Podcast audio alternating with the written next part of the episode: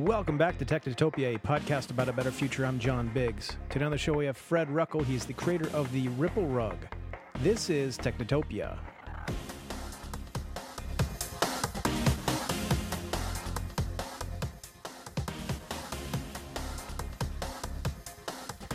Technotopia is brought to you by Typewriter. Typewriter is your on demand editor, and their amazing team of writers will make your book chapter, blog post, or email shine. Typewriter editors come from places like TechCrunch, Gizmodo, and the New York Times, and they offer low bulk rates for longer work. Check it out at typewriter.plus. That's typewriter.plus. Welcome back to Technotopia, a podcast about a better future. I'm John Biggs. Today on the show, we have Fred Ruckel. He's the creator of the Ripple Rug. Your company is called Snuggly Cat, uh, Fred. And I think we need some. We need to explain why you're on a show about the future, uh, specifically, because I think I think your product is actually one of the most futuristic products that we've talked about. But why don't you describe it for everyone? Uh, well, the Ripple Rug is a, a, it was born out of necessity. There was a problem from our kitten starting to destroy furniture, and from that we we realized that oh my god, it's going to destroy everything in the house if we don't fix this. So I made a playground, and the playground became the Ripple Rug, and from there it's grown, and we've evolved the brand and the product to be of the highest quality and making sure that you know we follow everything down the line. So to be abundantly clear, this is a rug that cats can jump and play on, and it has holes in it so the cats can go inside the rug. Yes, the it's it's a rug system, so cats can dig their nails in, they can chew on it, roll on it, groom on it, hide inside, tunnel in it, and they like to play with their owners. And it's it's really truly meant to be an interactive world for a cat to play with its owner and give enrichment to both the cat and the owner because it's been proven that playing with your pets actually does lower your blood pressure. Okay. So now the the reason why I, I discovered I, I heard about you is that you were on a uh, I think it was Planet Money wasn't that right? Uh, that is correct. Yeah, and you were dealing with some interesting, decidedly futuristic problems. You were selling a really cool product. You were selling a product for cats. You wanted to make people happy and reduce their blood pressure, but you you you fell into all kinds of weird problems in terms of manufacturing, in terms of distribution, in terms of sales. So essentially, you're on the cutting edge of of uh, of sales and manufacturing, even though you, whether you want to be or not, right? Yeah, I mean, we we had to really implement a lot of technological advancements just because it's a company of two. The wife and I run everything, and we do it together. So we had to build efficiencies in, and we're fortunate that our past careers in advertising and technology allows us to do this ourselves. Mm-hmm. So that's that's an interesting question. So imagine we're ten years down the line if I have an idea like the Ripple Rug, would I be able to recreate what you did? Are you guys, did you guys do something special? What was the secret sauce to get the product out the door and, and onto shelves or into people's homes? Uh, well, first we, we did start from the basics, but utilizing crowdsourcing and all of that, we did a Kickstarter campaign. In fact, today, February 14th, is actually two years from the day that I came up with the Ripple Rug. Okay. Imagine that. Today's anniversary. um, and I just realized looking at the calendar, sorry. And uh, sorry, where was I? I lost myself there. Yeah, it's fine. You, you did today. Today, the two two years from the anniversary. Uh, well, we made the Ripple Rug, and we did a, a Kickstarter campaign in 2015 that rolled, in, and we used Kickstarter as a litmus test. We wanted to use it to find out if we had interest in our product, if there was people that would want to buy it, if we could get world reach, and if it was just small. And it was a great litmus test because, yes, it did not give us a ton of money, which some people get windfalls, and that's great for them. But we passed our litmus test. We saw, saw that people were interested in this product and that we could bring it to market at a reasonable cost price. But the hardest part was that we were steadfast in everything had to be made in America, every single component. Mm-hmm. So why did why did you pick that? Why why did you want everything to be made in America? Well, because I'm American and I like to help our economy as best possible. okay. Everybody, everybody wants to profit big and you know make lots of money, and that's great. And I would feel fortunate if something like this could be such a nice thing. But it was really invented out of necessity, and it solves a problem that has been age old since people owned cats. And we really did it for that reason, not for making lots of money. And so making it in America means you make a lot less profit, but I know that someone's putting their child to college or food on the table. I know that you know families around America are benefiting. I'm not putting a, a person to work for peanuts per day in a, a, foreign country that really has no work environment that's suitable for humans and people to be in. And we make sure that everybody is compensated properly and paid the right wage and only works a normal day. And we're unique in that sense. We thought that it was important that somebody had to show you could make a product in the United States, follow the rules, and be successful. Okay. So, what did it take to to get that done? I've I've talked to a few folks who have who've tried to make things in the U.S. specifically. Uh, my buddy Bre Pettis, he tried to make MakerBot in Brooklyn, etc. What did you have to do to get that that sort of uh, that sort of thing to happen?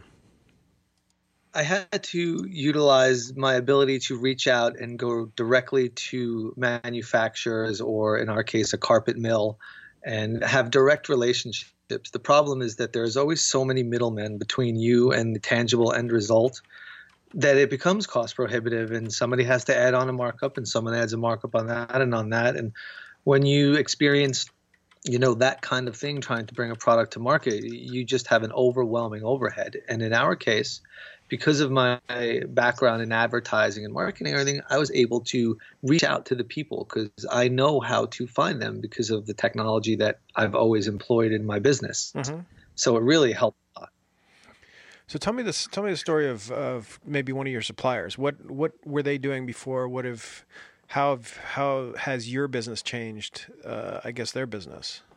Uh, well, our it's funny, you know, our main place where we do the final fabrication uh, most of it all happens in Georgia, but to be fair, we actually have 10 different companies involved with the creation of the Ripple rug. So hmm. every Ripple rug that someone holds in their hand, 10 companies worked on that product, and it came from four states around America. And uh, we brought this into Georgia. We would really like to be manufacturing, in, sorry, manufacturing in New York. However, Georgia is the carpet capital of the world, and the best thing for us to do was to find a place, a contract manufacturer in Georgia that we can have the carpet mill send it directly to them and not have to ship it a thousand miles north to begin the process. Mm-hmm. So that's interesting. And so, uh, yeah, go ahead. No, go ahead. No, you, by all means. I... No, I'm just I'm I'm fascinated by the uh, by the concept. So the is this the future of manufacturing? Is your idea the future of the manufacturing, or are you doing something artisanal and uh, and small? That's that's the that's the age old question. Can I can I create an electronics product uh, that way? Can I create a uh, multiple pieces of clothing that way? What are what are what are the limitations in place right now uh, because of the way the manufactured globalized manufacturing? I think the biggest or the only real limitation is how much you yourself invest into doing it. And when I say that, I mean you have to do the research. You can't just take the first thing you see. A lot of people are so quick to just jump in and go, go, go. But we're very prudent and we take cautious steps so that we don't sidestep or backstep. And we have made very steady progress in all of our endeavors in the last two years since we began this Ripple Rug project. Mm-hmm. And the, the companies, the companies that work with us, you know, they won't lie. I'm, I'm, as they somewhat say, a little bit too much of a perfectionist, and I have to learn to let go. But um, you know, when you're starting a brand, you want to set the bar as high as possible. And while they don't like that I'm particular, and if a label's just even a few degrees off square, and I'm unhappy about it, I'm unhappy about it, and that unit gets sidelined. I, I take you know a lot of pride in what we do and make sure that when people get it, they say, "Wow, this is this is done right," and that's important in today's day because people make knockoffs they make cheap versions with inferior textiles, and they erode the business by trying to profitize off someone like myself who spent the time and built the brand, and then they come in and they try and make a cheapy version and take over. Mm-hmm. So it's really a hard thing. So that's that's an actually interesting. That's an interesting point. Uh, so how do you avoid how do you avoid that sort of uh, those knockoffs, that sort of pain. Because I know there's something like the the fidget cube, for example, that's sort of like a little tool that uh, that you play with, and people have been uh, people have been knocking that off left and right, right? Yeah, there's actually quite a bit out there, and it's sad to say that uh, the small inventor like myself, who does a Kickstarter to try and start from nowhere, is usually the, I hate to say the low hanging fruit that they try and go for because they figure you're naive to the way the world of, let's say, as seen on TV type products are, or infomercials and DRTV. So they try and take advantage of that, and they sometimes will just quickly script up something just to see if they can take that product. And uh, I'm facing something right now that is very troublesome. And I've actually had a, a friend last year who had the exact same scenario that I am facing today, which someone pretended to have their product to sell and is trying to see if people want to buy it. And we don't know where we're going to be. I mean, this week is uh, a crazy week for us. Okay, so so there's there are two ways people do this. There's the drop shipping way that we talked about before, the, where they basically buy the product and resell it, and then you get stuck with the returns. Is that right? There is the arbitrage method. Yeah. Uh, sorry, the arbitrage method, and uh, that story, which has never totally totally come out, the back end of where they actually make even more money is that when they do the arbitrage, just to elaborate, because no one has ever had this in their story. What, why, don't, so why don't, you talk about the Why don't you talk about the whole process? So, so you so for, in, in very specific, you had the Ripple rug. It was up on Amazon. Sure. What what happened then? So essentially, uh, what we did was we have our product selling on Amazon, and we, we went with fulfillment by Amazon, otherwise known as FBA, mm-hmm. and that is that Amazon Amazon fulfills all of your orders to ship to customers. You simply send it from your factory or warehouse to the Amazon warehouses, and they handle everything. It's the hands off approach, which for a moment is like, wow, that's great. But once you send your inventory to Amazon, it then is open season for these people that use software to grab your Amazon listing and make a fake eBay store to cross sell your product with a marked up amount and when people search on eBay, they find that product and they say, "Oh, I'll buy it because this person has 14,000 stars." And you know, me, the actual inventor, I'm new. I had like 5 stars. Mm-hmm. So I didn't even channel to these guys. And the other thing is when they sell it on eBay and cross it, what happens is I'm in New York and I had sales tax in Nexus in all these states that I had fulfillment centers via Amazon. And because of that, I had to charge sales tax to people. Now go to the arbitrager. They live in a state that the Amazon warehouse is not in. So they can actually offer my product with no sales tax and utilize my free shipping to send it to a customer. And then when the customer finds out that it's not even the real person or the real product, they want to send it back.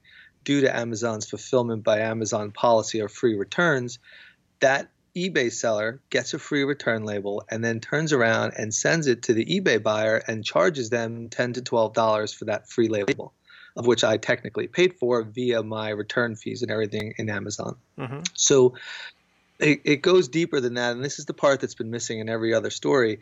And that is the arbitrager buys it from an Amazon affiliate link to garner another 7% to 8% on the sale. And then they use an Amazon issued credit card to get another 3%. so these people go really deep. And it's amazing when you think about it. So before the sale's even made, they've actually walked off with like 10 to 12%. And they get a return, they make more money so it really became a big problem for me when I realized, and I was fortunate because of my background that I could pick up on this mm-hmm. trend that was happening. And that was only solely because we are the inventors, the only manufacturer, and the distributor across the entire world. And because of that, I know every place my product is, and I was able to break down what happened and disassemble. And then I realized what happened, and I pulled out of fulfillment by Amazon, and the problem disappeared. So this so this podcast is about the future, but what you're saying is that the future is is is too great. it's too powerful. Uh, you know, it's just the future is that people are getting lazy and greed is really taking root, and mm-hmm. people want to capitalize. Eh, you know, the better that we do in our marketing and our sales and our presentations and our videos, the arbitragers are like, great, I got new pictures and videos to show. So, you know, as we do better, they have better collateral. And if they make this arbitrage sell, the irony is the person gives that eBay seller a star. They actually get a good review. Great seller, fast shipping, even though I packed it in my garage and shipped it to that person. I mean, it's really remarkable. I know, it's insane. So And Amazon is fully aware. Amazon is fully aware this goes on, so is eBay, and everybody turns a blind eye. What's the solution? What's the solution to this sort of problem? Well, the solution to that problem, that Mhm. specific one, was just leaving fulfillment by Amazon. Fulfillment by Amazon is where all of this happens. When you leave fulfillment by Amazon, it disappears. So when when Amazon intermediates in your transaction, that's when that's when trouble starts because Amazon's goal is at odds with your goal. Primarily, your goal is to make is to make a cat owner happy, whereas their goal is to what make a maximum Make a sale. make a sale, make a maximum number Make of a sale. They don't care.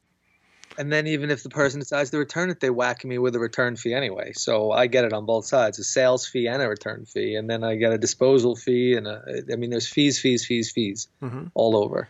And it's a So rug, it's so, hard you can't you can't really resell it per se because you never know what the cat's been doing on it.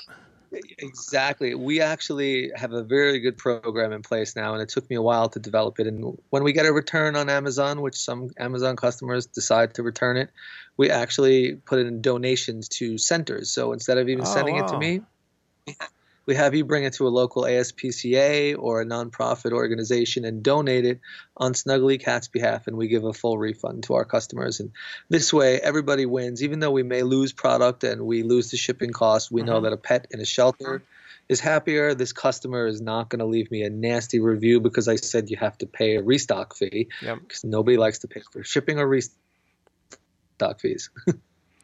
All right. So, what does your business look like in 20 years? Could could I do exactly what you did in 20 years, or is there are there new technologies that are improving? What what is what's what's changing in the world of this sort of retail sale, especially online? Sure. I think the hardest thing right now that I'm facing is that there are a lot of softwares that can help you automate and simplify lots of your process. But what no one likes to do is read the fine print of the 25 or 40 page readme file slash sign this and sign away your life document. And I've gone through all these things like TaxJar and other tax softwares to try and help us with our taxes, with sales tax in all these states and truthfully, everybody gathers all your information. And everyone that I talked to, I asked, I said, so what do you do with these customers' information? Do you sell these customer lists to other people that may be competing? Mm-hmm. And all of the ones I talked to said, well, we could not guarantee that we would not sell your customers. So I said, well, then I got to actually manually do this myself or develop a way to do it that I'm not going to give away everyone's privacy because we've all been bought and sold by so many lists and softwares that I'm trying to at least stop that. And automating our business is difficult without wanting to give away everything. Would do you think the tools that you have available to you allow you to maintain that kind of privacy? So, I mean, obviously, not everybody cares about that, and you're and you're in a very specific position. But if I wanted to start a small business, would I be able to maintain a user's privacy? Is it getting easier? Is it getting harder? Uh, It is getting far, far more difficult than anyone's ever known because they have so many little things buried in those documents that you just click and accept that say, we have the right to sell or distribute your customer information on behalf of third parties. And, and they sell it and they sell it and they sell it to the next person. So I really have made every attempt to protect all of our customers' data to the nth degree, and that I make 10 times more work for us right now because we have to do things in a, a more manualized, even though computerized. I have to use separate softwares that I will not let connect to each other because if they connect, they share with others. mhm. So it's really difficult. And I think that it's hard for a, a normal business person to get a hold of that because they're just like, just use this software, use this software, this software, and they don't realize because no one ever told them or read a document that they're giving away information. And I think we're coming to a sort of digital cliff where everybody's information is going to be everywhere and compromised, and no one knows just how far it's going to go. And now they collect your credit card information and wait two months to sell it so that you don't know that you're going to get taken. So our protection methods, while they could be better and more automated. They are as strong as you can ask for in today's day.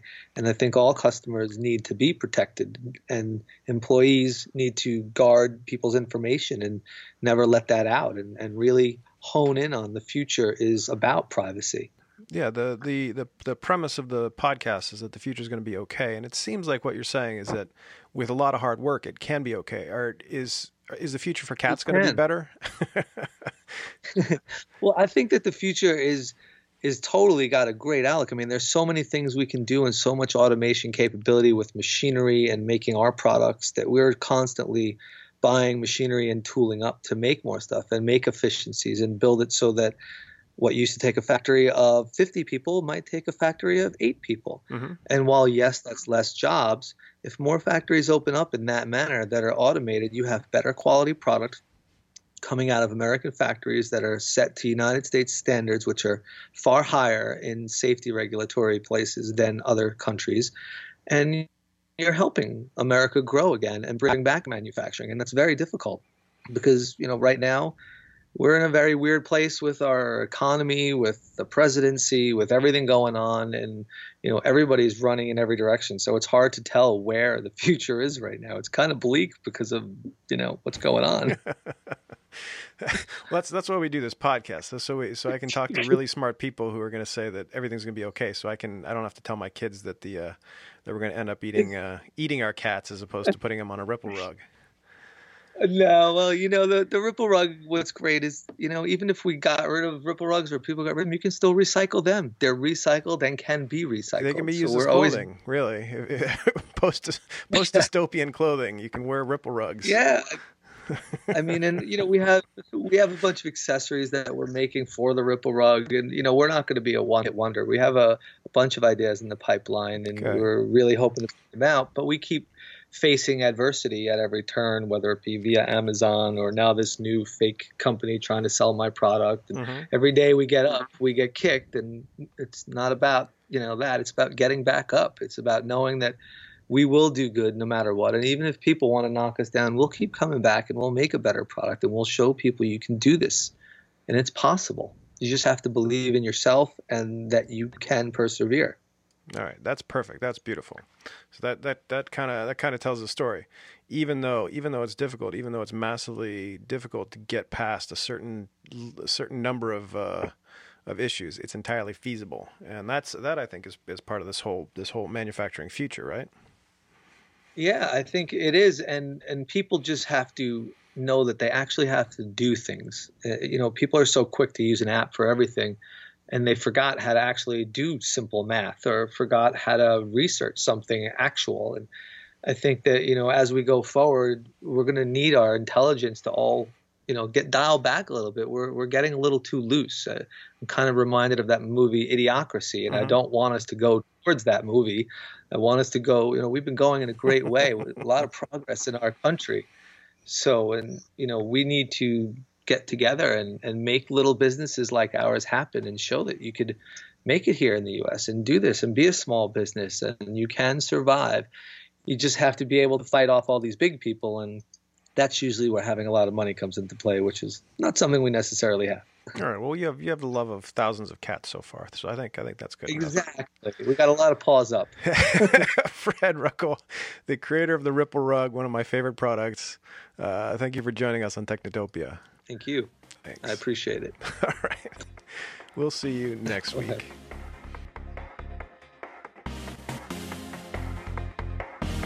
This episode of Technotopia is brought to you by Walk2. Walk2 is a new app that gives you deals when you walk to local businesses. Walk2 wants to get you off the couch and walking, so it invites you to walk to a new yoga class, walk to a great sandwich, or walk to happy hour. You can download it at walk2.co. That's W A L K T O dot C O. Walk2. Let's go.